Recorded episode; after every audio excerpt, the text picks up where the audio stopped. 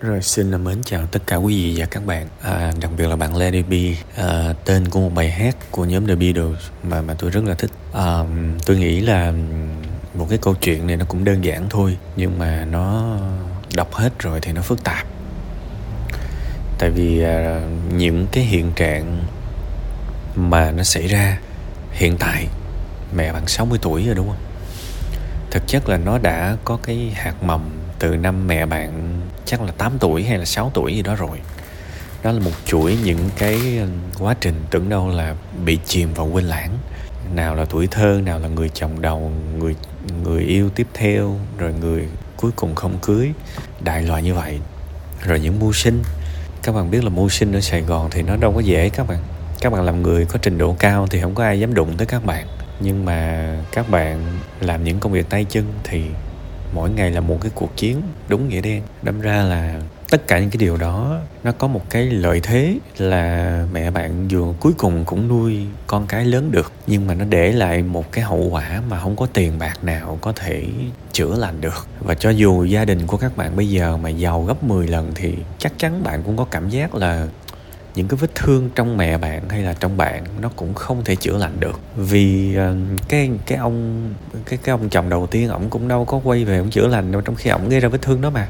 Ông thứ hai cũng đâu có quay về chữa lành đâu họ cao chạy xa bay hết rồi và bạn biết là cuộc sống này những cái vết thương những cái điều mà mình chịu đựng mà kẻ khác gây ra đó mà họ không có sửa chữa đó, mà mình lại không biết thương mình nữa thì vết thương đó nó sẽ theo mình mãi. Và khi mà nó theo mình mãi thì nó nó trở thành tính cách của mình. Nên chúng ta hãy cẩn thận với những vết thương các bạn. Các bạn có già già mấy, nó cũng không có nó cũng không có ý nghĩa gì với những vết thương đâu.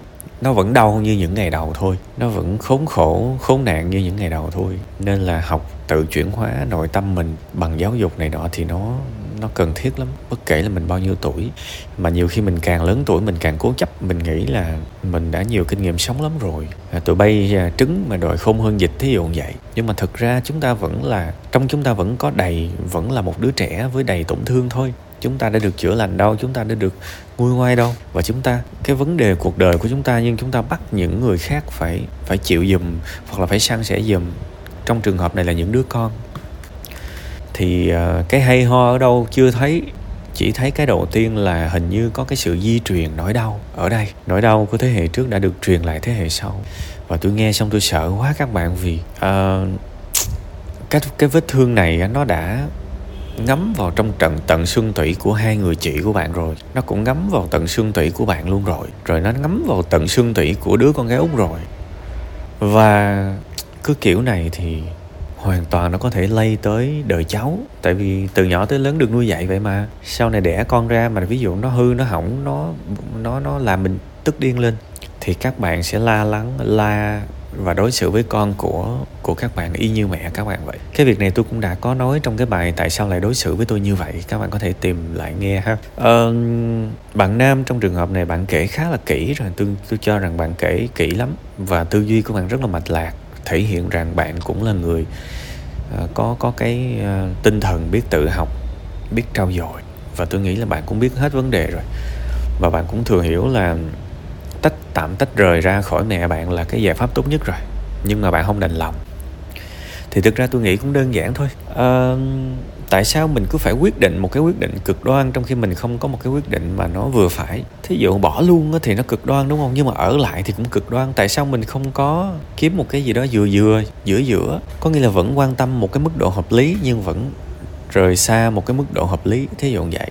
Đại khái vậy đúng không? Tại vì mẹ bạn nói thật là đang à, đang đang vẫn gặm nhấm những nỗi đau vẫn không được chữa lành. Và tôi nghĩ rằng mẹ bạn có 70 hay 80 tuổi thì những cái vết thương từ thời trẻ nó cũng đều y chang à. cho phép tôi lặp lại lần này cái nữa nha tại vì ở đây cũng có nhiều khán thính giả lớn tuổi và tôi khẳng định chắc chắn với các bạn một điều là thời gian nó không có giải quyết được gì đâu. Trừ khi chúng ta thực sự nỗ lực để giải quyết còn không nó vẫn nhói đau y như ngày đầu à.